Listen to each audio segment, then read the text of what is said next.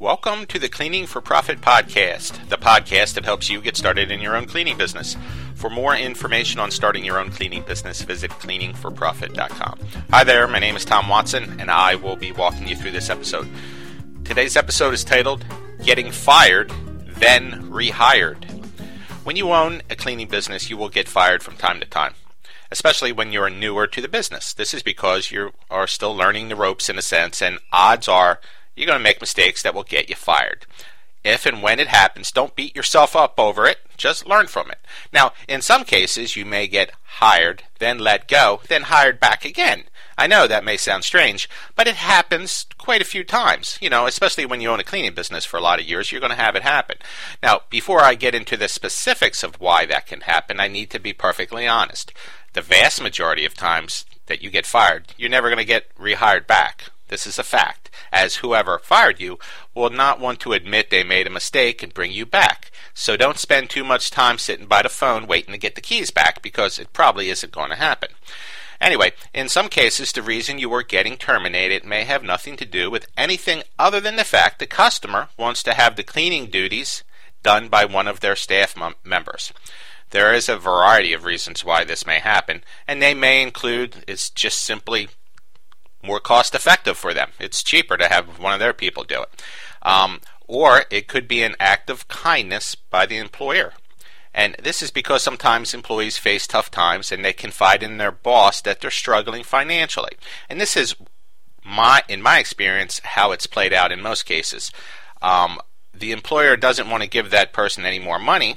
They just kind of find more work for them to do in a sense. And handing over the cleaning kind of fixes that bill for them. You know, the boss thinks they will save money and help their staff member out at the same time. So it kind of makes perfect sense to them. It's win-win in their mind, at least as it happens. Now, in fact, this exact same scenario just happened to us this past week as one of our long-term accounts from ages and ages ago. They decided to have their employee replace us.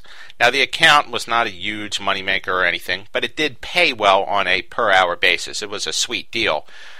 It was only every other week, though. So, generally speaking, this only occurs when you get replaced by an employee on smaller style accounts. As larger commercial properties, they need a professional crew, and it's not going to happen to you there. But on the smaller jobs, it's much more likely to occur. Now, as someone who has seen this happen many times over the course of my career, I can tell you it never works out. Inevitably, the employee who takes over the cleaning duties just simply doesn't work out as planned. There are a lot of reasons for this. Sometimes they just can't keep their level of work at a high enough level of professionalism, and the place starts looking crummy, to be honest with you. It doesn't happen overnight. It creeps in over the course of time.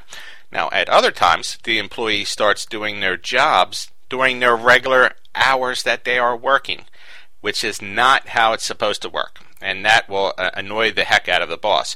Now, either way, the boss becomes frustrated and decides to go back to the last cleaning company he had. This is how you will get rehired from time to time. Now, as always, when they tell you to take a back seat so one of their employees can take over, don't try and fight the decision and cry about it. You are only there at their request to begin with. Besides, you can't fight City Hall, as they say. Simply bow out gracefully and be a good soldier about it. Odds are they will call you back in 4 to 6 months when they figure out the mistake they made.